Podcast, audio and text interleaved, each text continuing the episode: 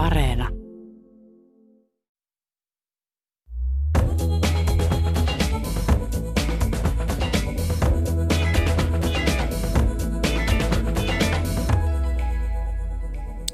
Kosmologi ja kolumnisti Kari Enqvistin esikoisromaani on kuvaus lähitulevaisuudesta, jossa jokainen keskittyy omaan elämäänsä ja hetkeen. Kaiken yllä leijuu mystinen Wilson Jupiterin kierto radalla. Wilson muuttaa ihmisten ajattelua ja muokkaa romaanin päähenkilöiden elämää. Miten Wilson muuttaa sairaalapsykologi Emilian ja yrityskonsultti Cassandran elämää? Vieraanani on kirjailija Kari Enqvist, joka tarkkailee uudessa teoksessaan kaikkia aisteja käyttäen ihmisiä ja taivaan kappaleita. Minä olen Pia-Maria Lehtola. Lämpimästi tervetuloa Kulttuuri Ykköseen. Kiitos paljon. Vähän jännitti, jännitti tämä kosmologin haastattelu, mutta olin iloinen, kun tosiaan tunsin, tunsin itseni hyvin, kodi, oli kodikas tunne lukea tätä kirjaa, koska tässä on paljon kuvauksia naisista ja naisten vaatteista ja naisten elämästä. Mutta tästä kohta lisää. Kari Enqvist, olet erikoistunut tietokirjoihin ja olet maan tunnetuin kosmologian popularisoija ja aihepiirisi ovat laajempiakin, kuten uskonnon kritiikki ja ajankohtaiset aikamme analyysit kolumneissasi. Opiskeltuasi Helsingin yliopistossa väittelit tohtoriksi hiukkasfysiikasta. Olet kosmologian emeritusprofessori Helsingin yliopistossa. Kansainvälinen tutkimusyhteistyösi on laaja ja artikkeleihisi on viitattu monissa tutkimuksissa. Toimit tutkijana CERNissä 1984-86, Wisconsinsissa Madisonin yliopistossa 1986 ja 87 ja Kööpenhaminassa apulaisprofessorina neljä vuotta 90-luvulla. Ja edellinen tietokirjasi Kangastuksia varjojen talossa todellisuutta etsimässä sisälsi fiktiivisiä novelleja, jotka tavallaan kuvittivat aihepiirejä, jotka liittyvät kosmologiaan, aikamatkustusta, rinnakkaistodellisuuksia, simulaatiotodellisuuksia. Mutta mikä oli se hetki, kun päätit, että haluat kirjoittaa tämän ensimmäinen, ensimmäisen romaanisi? Mä en tiedä, voiko siinä nyt osoittaa mitään yhtä yksittäistä hetkeä, vaan se on sillä lailla vähän niin kuin kypsynyt se ajatus, että mm, tavallaan pohtia ihmisiä, joilla on jotain tämmöisiä niin ulkoisia, ulkoisia seikkoja, jotka vaikuttaa heidän toimintaansa. Että mä voisin ajatella, että mä olisin voinut kirjoittaa romaani, jonka nimi oli Talvi. Ja sitten olisi, siinä olisi ollut talvi ja sitten se talvi olisi vaikuttanut jollakin tavoin näihin ihmisiin. Mutta se, se tuntuu vähän semmoiselta arkiselta, että mä ajatus tämmöisestä objektista tai mikä se nyt sitten onkaan. Sehän ei koskaan tuossa oikein selviä, josta ei niin tiedetä. Että et miten se tietämättömyys – niin vaikuttaa ihmisiin, vaikka se on kaukainen asia, mutta se on semmoinen ikään kuin, ajattelen, että se on ikään kuin semmoinen hento tuuli, joka koko ajan puhaltaa sitten ja työntää ihmisiä sitten osin vähän sattumanvaraisestikin, mutta, mutta kuitenkin vaikuttaa jollakin tavoin. Ja tämä on niin mielenkiintoista, koska uskon, että meillä kaikilla ihmisillä välillä on sellainen tunne, että joku ohjaa meitä ja kuitenkin tässä kirjassa kanssa puhutaan siitä, että ihmiset ei pidä ajatuksesta sattumasta. Niin, se on hyvin vaikea. Me, me aina koitetaan niin löytää jollekin, ja mä uskon, että meillä on tämmöinen psykologinen tarve siihen niin selittää, muodostaa, niin kuin psykologit hienosti sanoo, muodostaa koherentti kertomus siitä, siitä meitä ympäröivästä todellisuudesta. Ja se on varmaan sitten ollut niin lähtölaukauksena kaiken näköisille selitysyrityksille maailmasta tieteestä alkaen, mutta että semmoisella ihan arkisella psykologisella tasolla mä luulen, että se on meille kaikille hyvin tärkeää koittaa niin selittää, että miksi näin ja tuli korona esimerkiksi, että mitä se tarkoittaa, miksi näin ja, ja, ja se on sitten semmoinen voimakas ikään kuin voisi sanoa vietti meissä. Eli etsimme merkityksiä ja selityksiä. Niin, varmasti kyllä se on meille luonteenomaista. Mitä haasteita koit, kun siirryit faktasta fiktioon? Siihen ehkä liittyi sit toisaalta niin ensin, ensin sen, voisi sanoa sen oman äänen löytäminen, että mikä, minkälainen se on se kerronta ja se niin löytyi sitten hyvin nopeasti ja, ja, ja sen huomasi sitten, että et, et se ääni on mikä se on, että sitä ei pysty teeskentelemään ja, ja, ja, ja sille ei vaan kerta kaikkiaan voi mitään, että se, se, se tuota vaan, se ääni on, on se, joka lyö sieltä läpi ja mä nyt ymmärrän hyvin, miksi sanotaan, että kirjailijat, kun sanotaan, että kirjailijat yleensä aina kirjoittaa yhä uudelleen saman kirjan, niin se on se ääni, joka sieltä lyö läpi. Että se, se oli se yksi yksi tota, seikka siinä sen löytäminen ja siihen nöyrtyminen. Ja, ja, ja sitten toinen on semmoisia teknisiä seikkoja, kerrontateknisiä seikkoja. Miten kuvailisit tätä omaa kirjailijan ääntäsi? No se on vähän sellainen, se on osin ehkä sarkastinen tai ironinen ja, ja ehkä niin toivoisin, että sitä että se on niin kepeä ja raskas samanaikaisesti – Kyllä se ilahdutti, koska tässä on viihteellinen ja humoristinenkin vire tässä kirjassa, vaikka tässä on todella vakavia asioita ja juuri oman aikamme haasteita, tekoälyt, kaikki tällaiset ja ihmisten ja ihmissuhteet ja rakkaudet ja kaikki tällainen, että, mutta siihen, siihen palataan kohta. Onko uusi kirjasi vain fiktiota?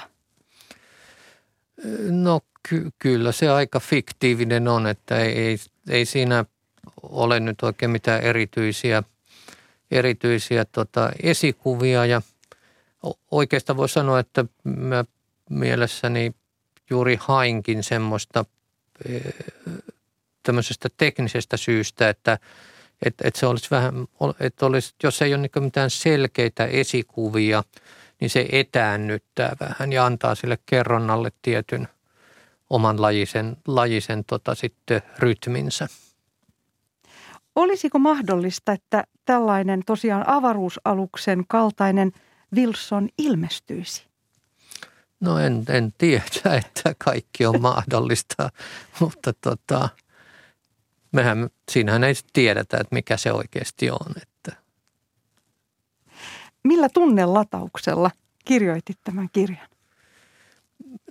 No ky- kyllä siinä oli vähän sellainen ehkä, tota, että niin kuin damn the torpedoes, full speed ahead. Että kyllä mä koitin siihen saada niin semmoisen rytmin, joka on vähän semmoinen laukkaava ja, ja, ja tota, että siinä, et siinä niin olisi sellainen tunne, tosiaan niin tunnelataus, joka, joka vie sitä koko ajan eteenpäin.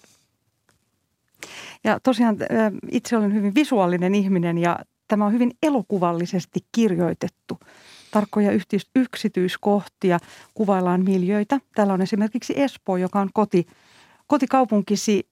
Kuvalle tarkasti Espoota hyvin tunnistettavasti.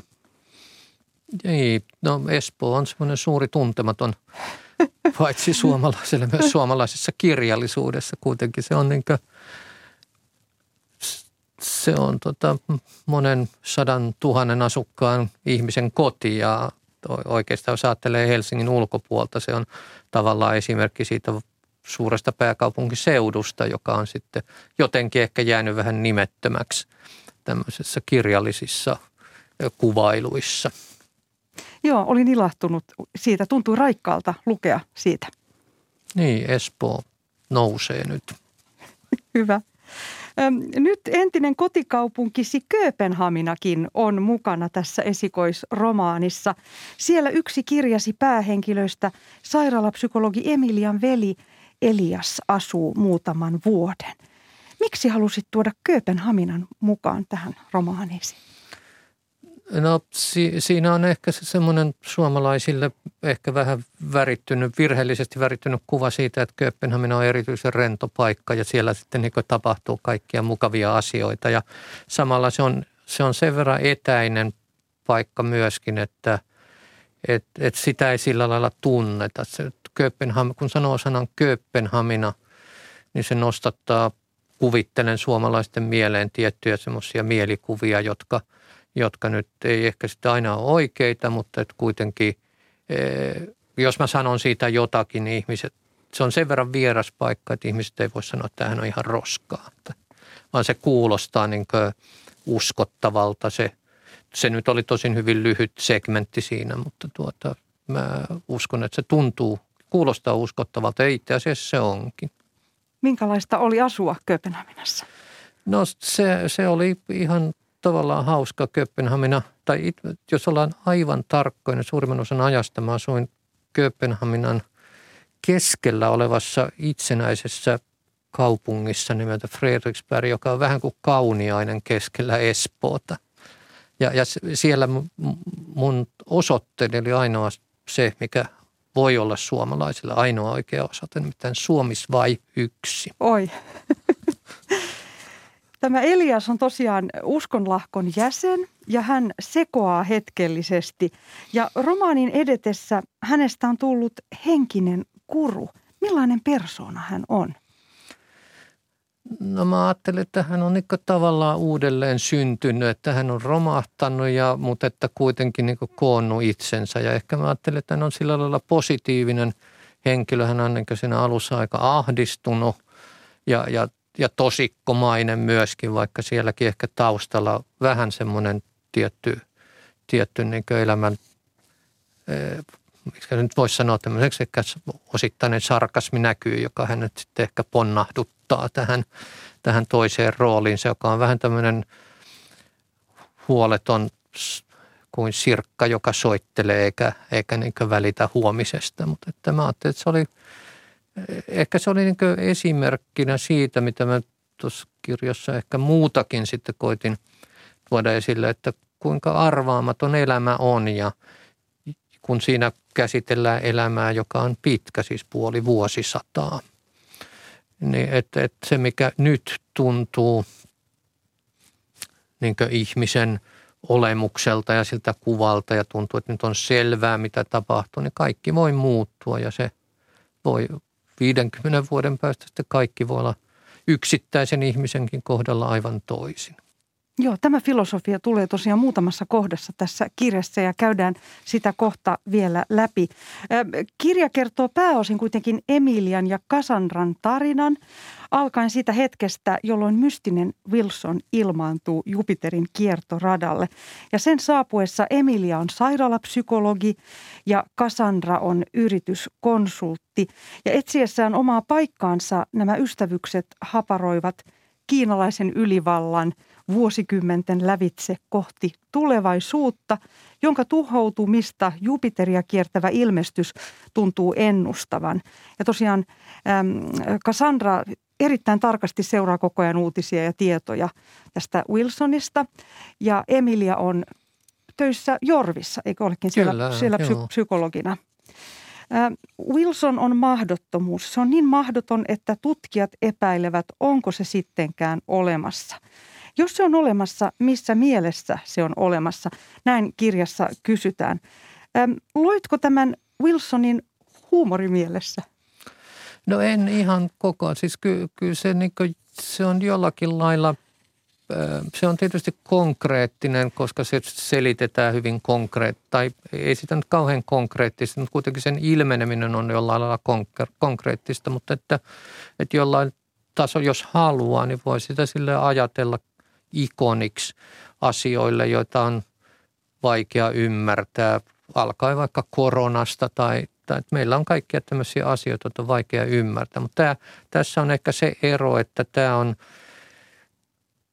tämä on niin ylimaallinen siinä merkityksessä, että se on, se on jotenkin tuolla kaukana. Että kun, kun se ei ole maapallolla, niin se on, se on jotenkin poissa siitä ihmisen sfääristä ja ehkä se osaltaan sitten tekee sen vaikeammaksi ymmärtää ihan nyt konkreettisessa tiedon haun mielessä, mutta myös niin ihmisten mielissä. Että ei, ei se, musta, ei se niin vitsi ole, vaan kyllä se on niin kuin, musta se on hyvä, niin voi pohtia, että mitäs jos on jotain, jota ei ymmärrä. Tähän Wilsonin myös ehkä eh, liittyy niin se, se aika, siis aika on myös tuossa kirjassa tärkeässä roolissa, että se aikaskaala liittyy, että jos että et ihmisten kellot voivat niin tikittää eri tahtiin kuin maailmankaikkeuden kronometrit, että 50 vuotta voi olla lyhyt aika ymmärtää jotakin. Wilson järkyttää mieliä, synnyttää uskontoja ja väkivaltaa sekä suistaa poluille, jotka vievät kauas lähtöpisteestä. Tässä käytetään sanaa myös kohtalon tähti, joka loistaa läpi vuosikymmenien ja muokkaa tosiaan Emilian, Cassandran ja heidän läheistensä elämää. Millä tavalla tämä muokkaa heitä? No se musta se ei tapahdu millään ilmeisellä tavalla. Niin se hyvin, siis siellä on jotain henkilöitä, joiden, joita se muokkaa sitten sillä suoraviivaisemmalla tavalla, mutta se, se muokkaus, se vaikutus on ehkä välillistä. Se, se, sellaista, jota ei välttämättä huomaakaan, vaan se tönii heitä ja, ja ehkä heidän läheisiään sitten niin johonkin suuntaan. Ja, ja sillä lailla ehkä mä ajattelin, että elämä on yleensäkin tämmöistä vähän niin kuin satunnaiskävelyä. Että et ei oikein, että sattuma on silloin suuri rooli, mutta sitten jos sattuma, jos on joku tuuli, joka vähän puhaltaa, niin se voi työntää siinä sattumanvaraisessa random walkissa sitten jo systemaattisesti johonkin suuntaan. Onko tämä se kuuluisa perhosen siiven isku tai miten se no, kuvaillaan? No se voi, sitä voi ajatella tietysti vähän sellaisena, että et, et, ja tuossa kirjassahan on muitakin esimerkkejä siitä, miten sellainen pieni efekti aiheuttaa, aiheuttaa sitten kumuloituessaan suuren, suuren tota, vaikutuksen. Vielä Wilsonista. Tarkoittaako kirjassa se, että ihmiskunta ei olisi kehittynyt tähän suuntaan, jos tämä Wilson ei olisi ollut siellä mukana? Niin, mä ajattelen, että sitten ihmiskunta ja kaikki, ne olisi vähän toisenlaista, että sitten on vaikea, ja on niin vaikea yleensä sanoa, että mitkä, jos ajatellaan nyt ihan, ollaan tässä, tässä hetkessä ja tässä päivässä, ajatellaan historiaa ja jos kysytään, että jotkut pienet asiat olisi menneisyydessä ollut toisin, niin kuinka paljon ne olisi vaikuttanut sitten tähän, tähän tota meidän, meidän elämiimme ja, ja, ja tapaan, millä me ajatellaan asioista ja niin edelleen. Minulle tuli myös Tuve Janssonin Kometen kommer, Muumipeikko ja pyrstötähti-kirja mieleen, jossa Muumipeikko ystävineen lähtee tutkimusmatkalle ja saa kuulla, että maata kohti kiitää pyrstötähti. Onko tämä teos tuttu sinulle? Kyllä, tuota, tämä on, tämä on tota, kyllä hyvin tuttu ja lapsena jo luoja. Itse asiassa kirja, jos mä joskus ajattelen, että mihin sitä voi verrata, niin on siinä vähän samaa myöskin kuin Muumilaakson marraskuu, joka on yhtäkkiä onkin semmoinen niin kuin, äh, muumeille vieras ympäristö ja se vaikuttaa muumeihin. Joo, tässä tuli sellainen, kun tätä lukee, niin tulee myös sellainen kodikas olo, että, että, että siellä on jotain jännittävää siellä yläpuolella koko ajan. Että mä uskon, että aika monelle ihmiselle tuttu, että haluaa tavallaan olla tämmöisessä tilassa. Niin, kyllä varmaan joo. Romaanin alussa kirjoitat näin. Wilsonin saapumisesta oli tuolloin kulunut 15 päivää. Myöhemmin, kun Emilia kertoi Petestä Kasandralle, tämä tokaisi itse varmaan tapansa. Hän oli Wilsonin ensimmäinen uhri. Ja tosiaan tässä kirjoitetaan, että se vaikuttaa meihin kaikkiin. Se vielä tuhoaa meidät. Se päästää hulluuden maailmaan. Ja tämä on Kasandran julistus. Emilia vitsaili hänen olevan humalassa. Jälkeenpäin hän ajatteli, että Kasandra oli ollut oikeassa. Voivatko taivaan kappaleet vaikuttaa meihin? No, tota, ne tietysti vaikuttaa meihin jollakin tavalla. Siis se, että me tiedostetaan niiden olemassaolo, on jo vaikutus. Et, et, ei tarvitse olla mitään semmoista mystistä säteilyä tai, tai muuta tämmöistä astrologista vaikutusta, vaan se pelkkä, pelkkä fakta, että, että tota, jotakin on olemassa, se vaikuttaa meidän ajatteluun.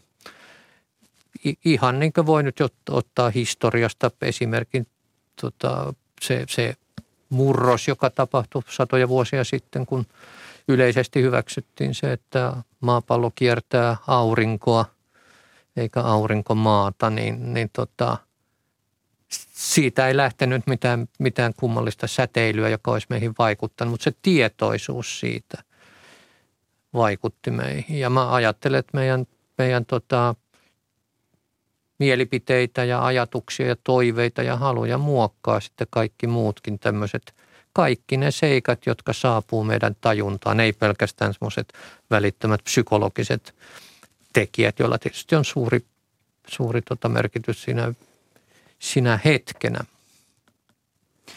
Kirjasi on myös tarkka aikalaiskuvaus. Tässä kuitenkin ollaan pikkasen jo muutaman vuoden edellä tästä ajasta, mutta, mutta kuitenkin hyvin samantyyppistä voi aistia jo nyt.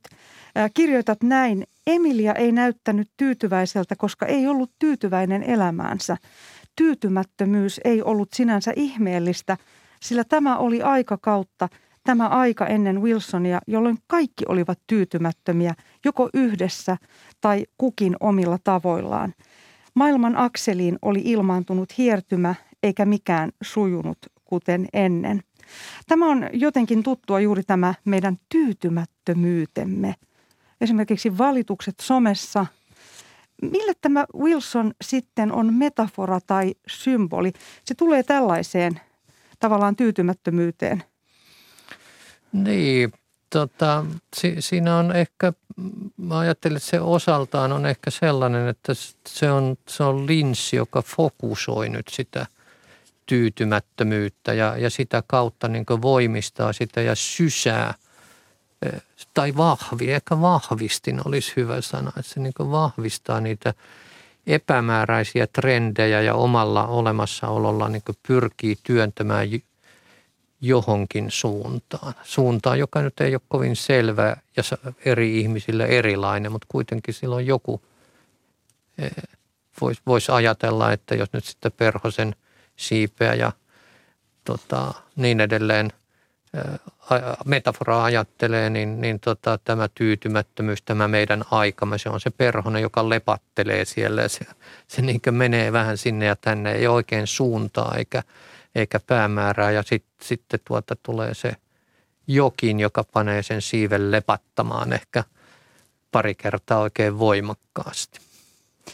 Sitten tässä on myös vertaus erilaisiin paratiiseihin, että se käärme tavallaan on myös, sekin on se jotenkin se tyytymättömyys. Niin, kyllä. Kyllä siinä on, mä jotenkin itse ajattelen, että tässä on niin monta, tai mä ajattelen, että tämä tarina ei ole semmoinen pötkö, yksi pötkö, jossa on joku linja, joku punainen lanka, vaan se on, se on enemmänkin semmoinen kolmiulotteinen kappale, jota voi niin kuin, tai toivon, että sitä voi niin kuin tarkastella tavallaan jokaiselta syrjältä. Se on aina vähän erilainen. Mutta juuri tämä tyytymättömyys, tämä on minusta mielenkiintoista, koska sehän se on juuri se, että jos me emme ole kiitollisia, sitten tulee se tyytymättömyys. Niin, Oletko kyllä. kokenut vastaavaa? No no ei kai tänä aikana voi kokea mitään muuta kuin tyytymättömyyttä. Että tuota, tämähän on ollut oikea tyytymättömyyden tuota, pu, puoli vuosikymmen tässä viime aikoina. Tässä kirjassa media pohtii, onko Wilson Jumalan merkki tai repeämä Matrixissa.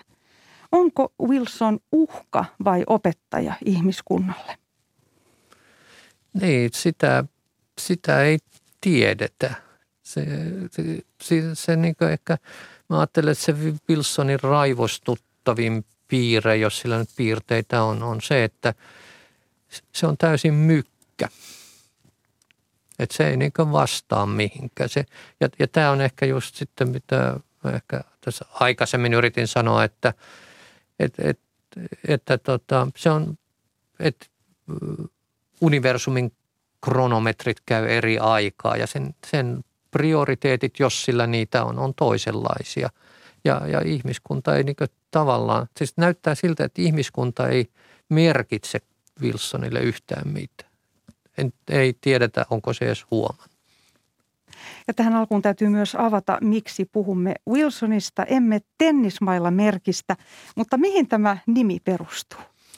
Niin, no se oli tämä objekti tai kuva tai mikä se sitten onkaan. Se oli sitten, oliko se nyt 16 kertaa 9 kilometriä tämmöinen amerikkalaisen jalkapallon muotoinen, muotoinen kappale, jota, jota sitten niin Amerikassa alettiin kutsua Wilsoniksi amerikkalaisen jalkapallon mukaan.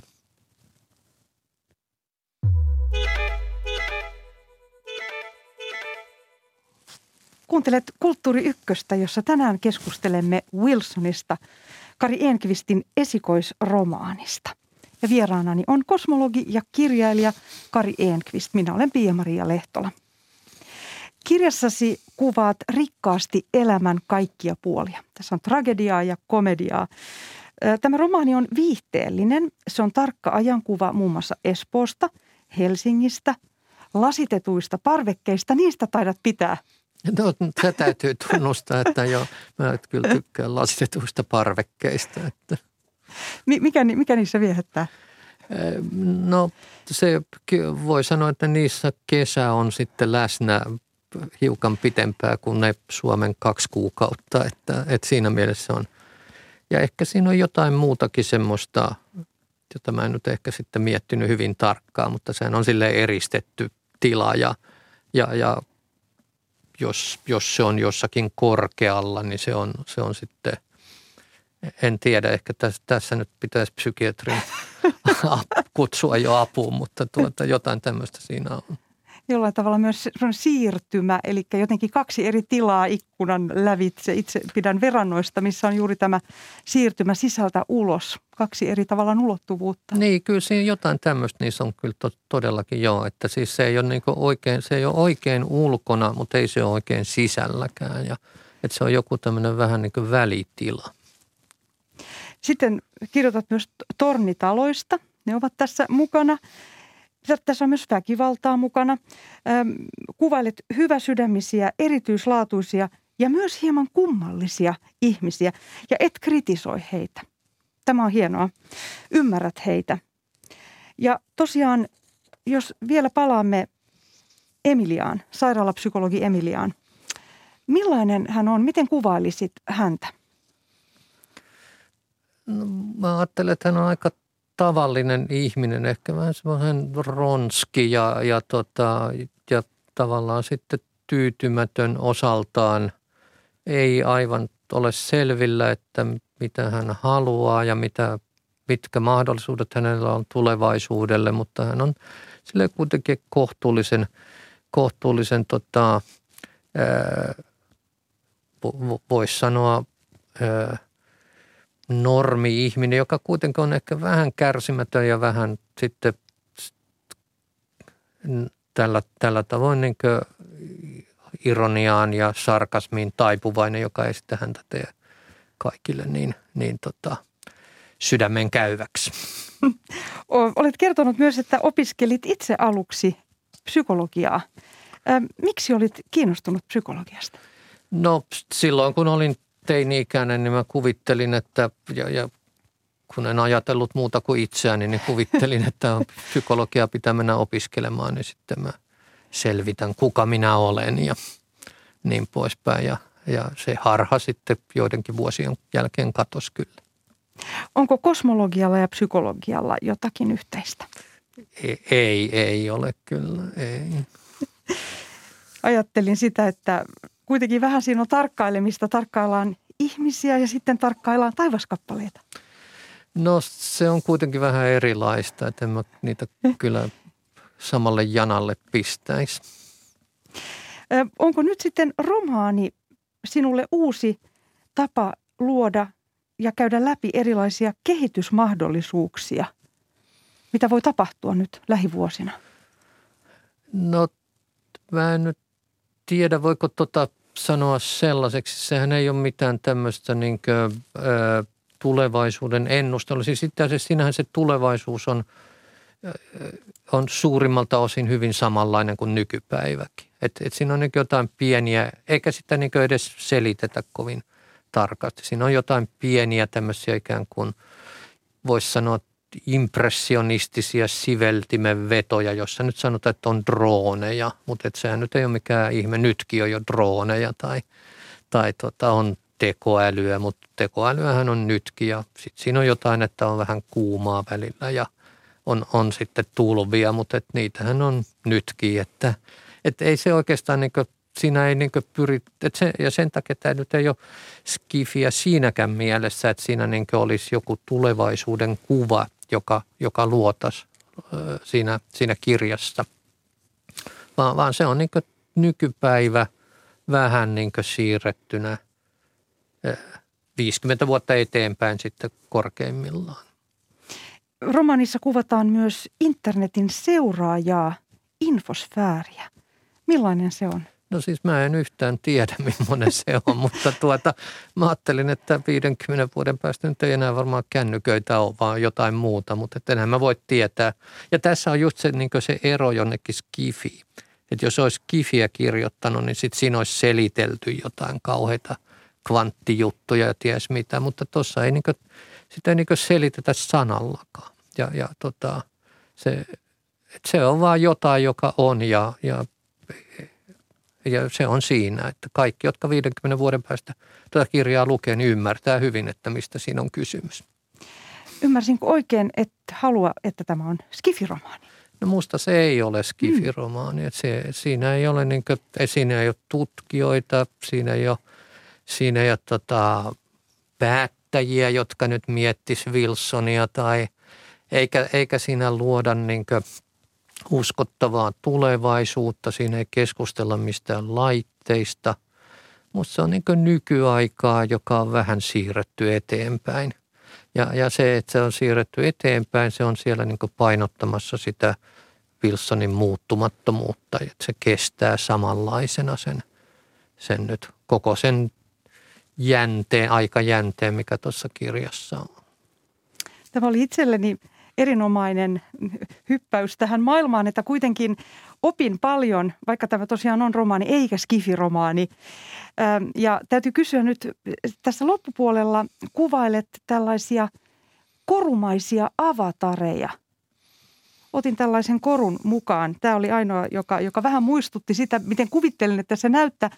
Kerro vähän niistä, mit, mitä, mitä ne ovat? No siis en mä tiedä, mitä ne on, mutta siis mä ajattelin, että ihmisillä on sitten joku semmoinen sähkömagneettinen identiteetti. Vähän niin kuin meillä on nyt, meillä on puhelimet taskussa ja niitä pystytään seurailemaan ja, ja sitten ehkä varmaan 50 vuoden päästä pystytään seurailemaan, seurailemaan sitten sitä niiden kännyköiden vastineita vielä enemmän ja, ja, ja ja sitten mä ajattelen, että sen sähkömagneettisen identiteetin voi niin vangita johonkin tuommoiseen laitteeseen ja, ja, ja niin sitten niiden kaikkien tarkkailijoiden mielestä se sinä olet se, se tuota, tämmöinen koru ja sitten sen koru voisi viedä johonkin muualle ja tällä tavoin hämätä sitten näitä tarkkailijoita, että en mä sitä sen kummemmin osaa selittää. Tämä oli jännittävää. Vielä naiskuvauksestasi. Se on yllättävää. Kuvailet ihailtavan tarkasti vaatteita, kampauksia, on kireitä kaprihousuja, hippipaitoja ja pääskys, korvakoruja ja tosiaan puhut usein myös klassisista kasvonpiirteistä, hieman vinoista nenistä. Se on, se on kiehtovaa tämä tarkkuus. Ja tosiaan romaanissasi naiset myös nauttivat seksistä. Tässä on hyvin moderni naiskuvaus. Mistä sait kimmokkeen kuvata naisia näin tarkasti? No tuota, jaa, mistäkö? No, e, e, mä, toi on mun naiskuvani. Että ei kai sitten se muuta voi, että mä oon nyt itse, että mä oon jotain, ajattelin jotenkin muulla lailla ja tässä mä oon nyt teeskennellyt, vaan että tuolla tavoin mä ehkä katson naisia. Ja mä, ja mä halusin, kun tässä on naiset on päähenkilöinä selvästikin. Ja, ja sitten siellä on vähän semmoisia niin tota, tukihenkilöitä, jotka on, on niitä miehiä vähän, vähän tota, niin kuin, siis opera, eikö, kun opereteissaan oli tämmöinen, onko se semmoinen käsite kuin sufra, mikä se on? Suffragetti. Suffragettipari, joka oli ne, jotka tanssi siellä vähän sivummalla. ja niin tässä ne miehet on semmoisia, mutta että naiset mä halusin että naisia nostaa siihen niin myös semmoisista kirjoitusteknisistä syistä, että, että, että kun mä en itse ole nainen, niin mä en voi upota ihan niin syvälle siihen. Ja, ja se antaa niin semmoisen tavan etäännyttää itseään noista päähenkilöistä.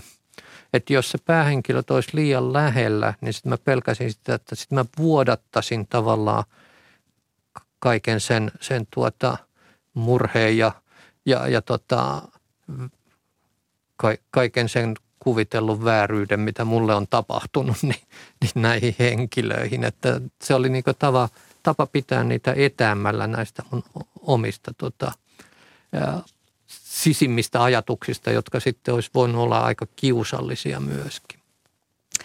Ajattelen itse, että sinulla on paljon faneja, naisia, jotka rakastavat kolumnejasi. Ja onko tämä kirja nyt tietyllä tavalla suunnattu heille?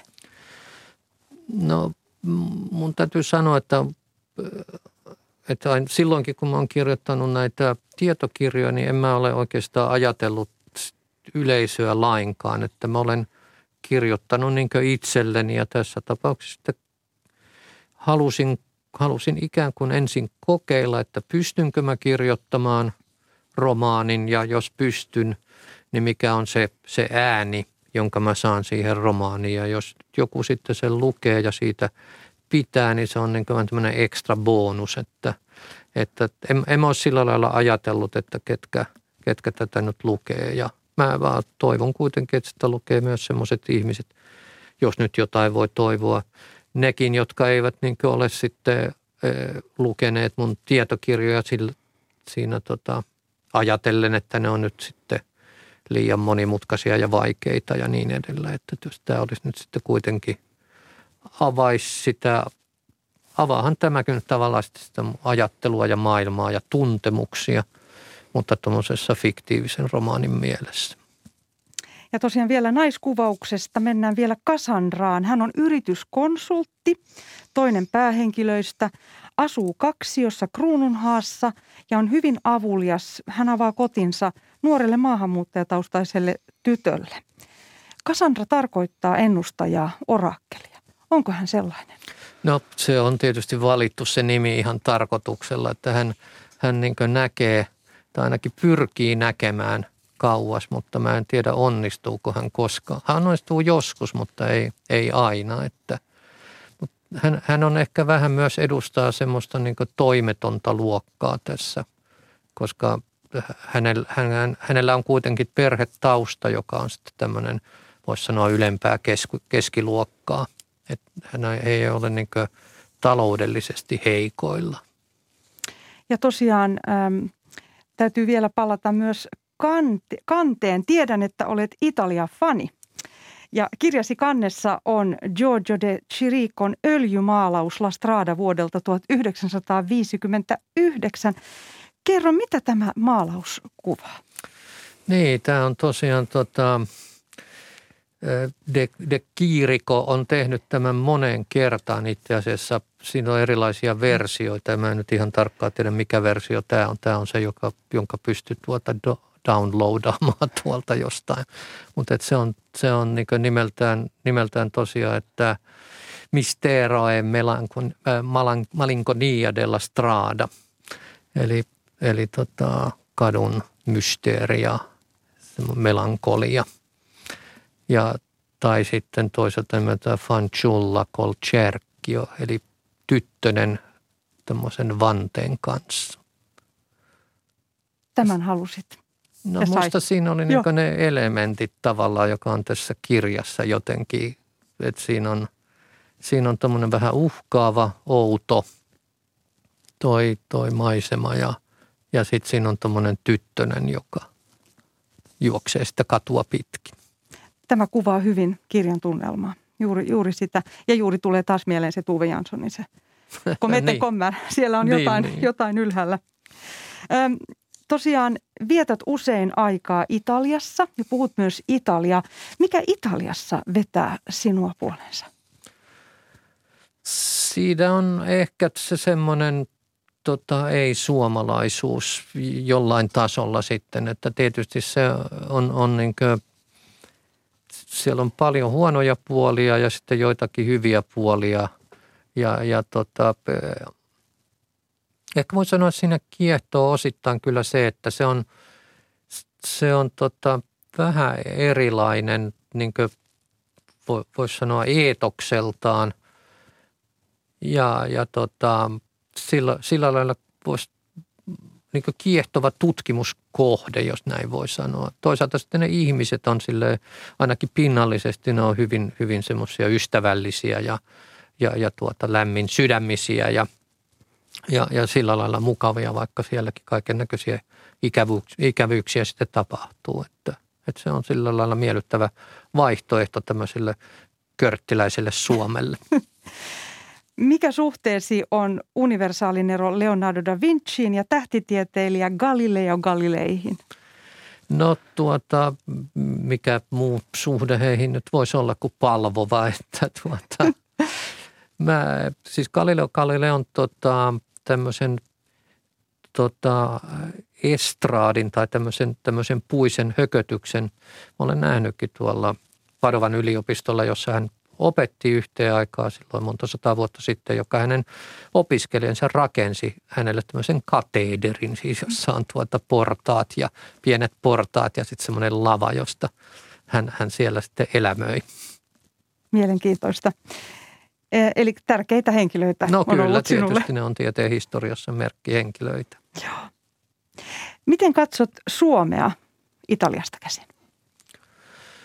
No Suomi, Suomi on tota, vakava ja vakaa maa, mutta että ehkä sit siinä on tietty semmoinen ikävyys siinä, että, että tota, täällä asiat menee hyvin, eikä, eikä tota, verrattuna Italiaan verrattuna kaikki suunnitelmat pitää ja muuta. Että ehkä se on sitten mukavaa joskus sekin, että kaikki meneekin nyt ihan huonosti ja – ja italialaiset itsessään, he, he, on, he on äärimmäisen tota, itse ironisia ihan toisella tavalla kuin suomalaiset. Ja, ja mä luulen, että se johtuu siitä, että heillä on niin pitkä historia siitä, että, että kaikki on nyt jotenkin, jotenkin mennyt vähän pieleen ja eikä ole oikein onnistunut ja on, on korruptiota ja muuta. Ja, mutta he, he osaa, niin kuin, he osaa niin ironisoida jotenkin tavalla, joka musta on, on sitten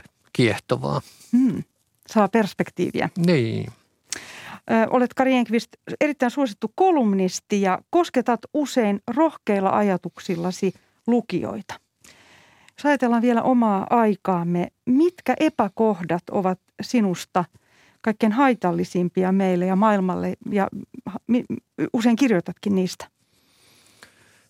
Se epäkohtien luettelo on aika pitkä kyllä valitettavasti ja, ja tietysti nyt, nyt tuota, ö, suuri epäkohta on se, että hulluus on jollain lailla päässyt irti maailmaa ja, ja, ja en tiedä ikään kuin tämmöinen pullon henki, jota sitten ei tiedä, että milloin ja miten se saadaan työnnettyä sinne takaisin ja, ja millä tavoin. Tämä ei nyt pelkästään sitten – ei ole pelkästään nyt kysymys tästä Venäjän hyökkäyssodasta, vaan tietysti niitä merkkejä on ollut alkaen Trumpin Amerikasta ja sitten Euroopassa on ollut niitä, niitä tuota vastaavanlaisia hulluuden, hulluuden merkkejä näkyvissä aikaisemminkin. Mutta toisaalta mä ajattelen, että on niin aina, aina tota, ja ehkä tässä kirjassakin vähän oli sitä, että aina kun on jotain ikäviä asioita, niin siellä on, siellä on myös jollain lailla myös sitten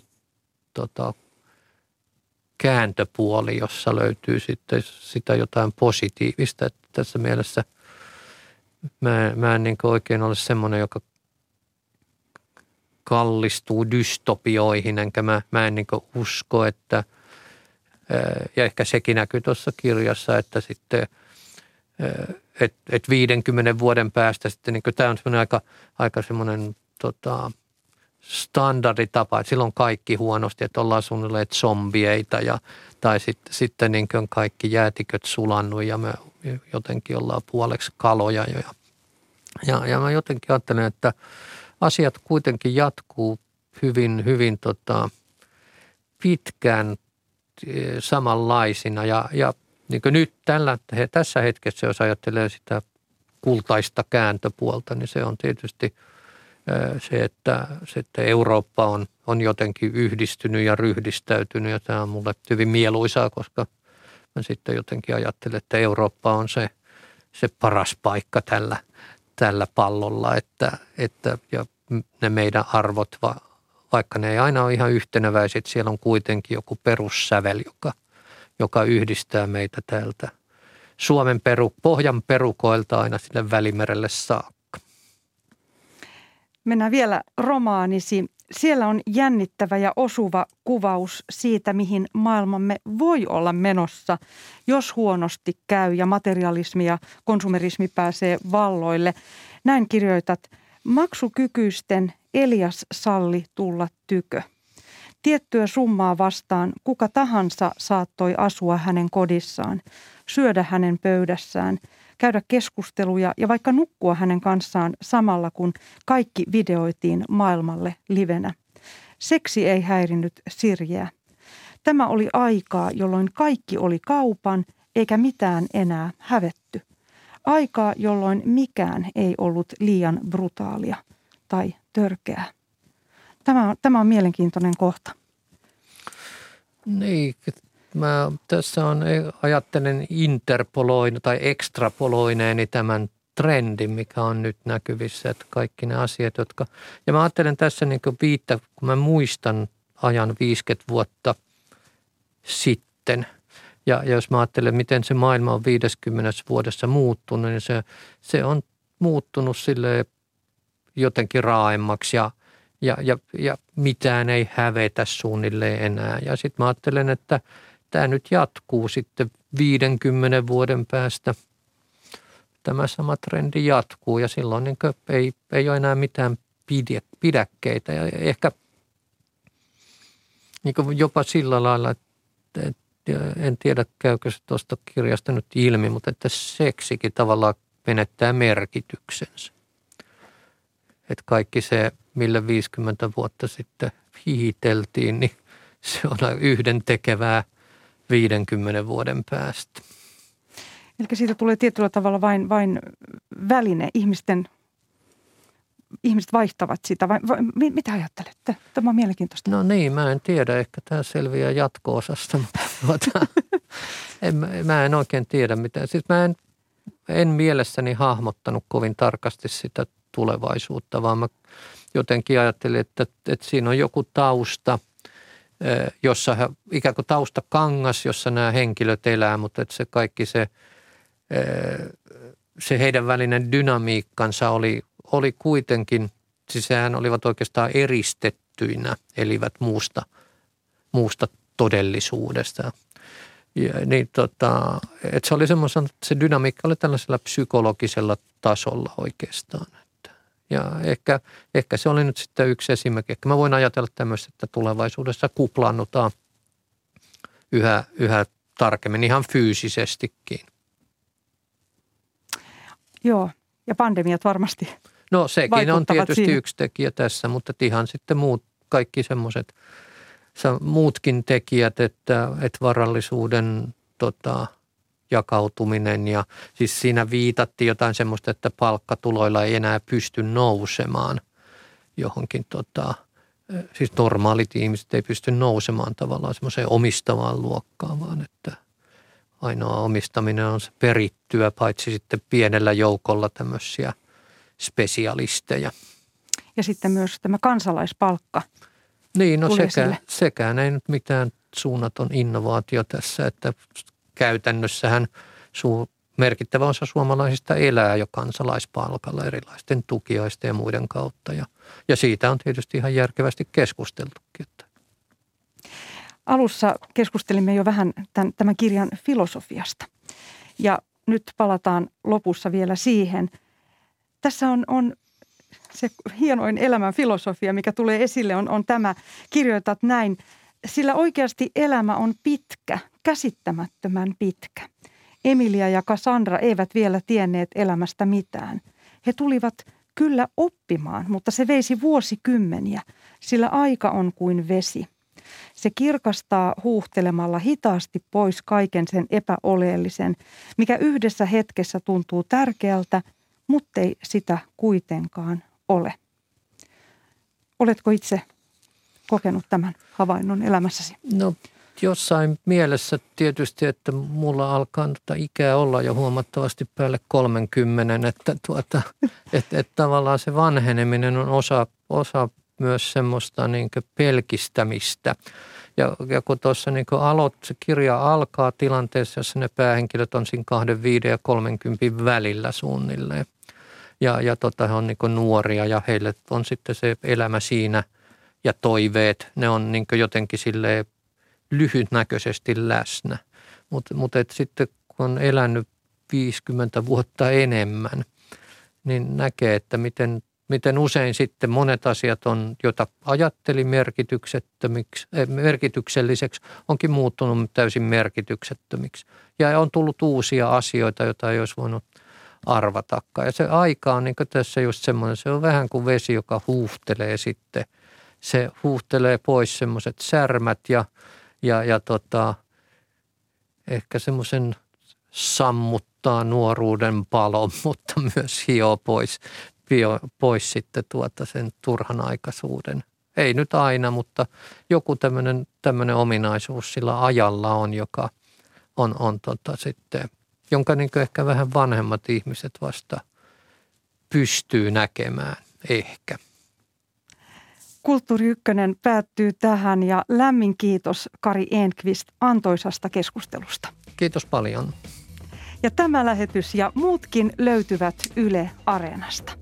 Keskiviikkona Kulttuuri aiheena on seuraava – Helen Scherfbeckin silkkikenkää sitova tyttö, Edgar Degan seisahtuneet pikkuballeriinat ja Hugo Simbergin sillalla tanssivat luurangot.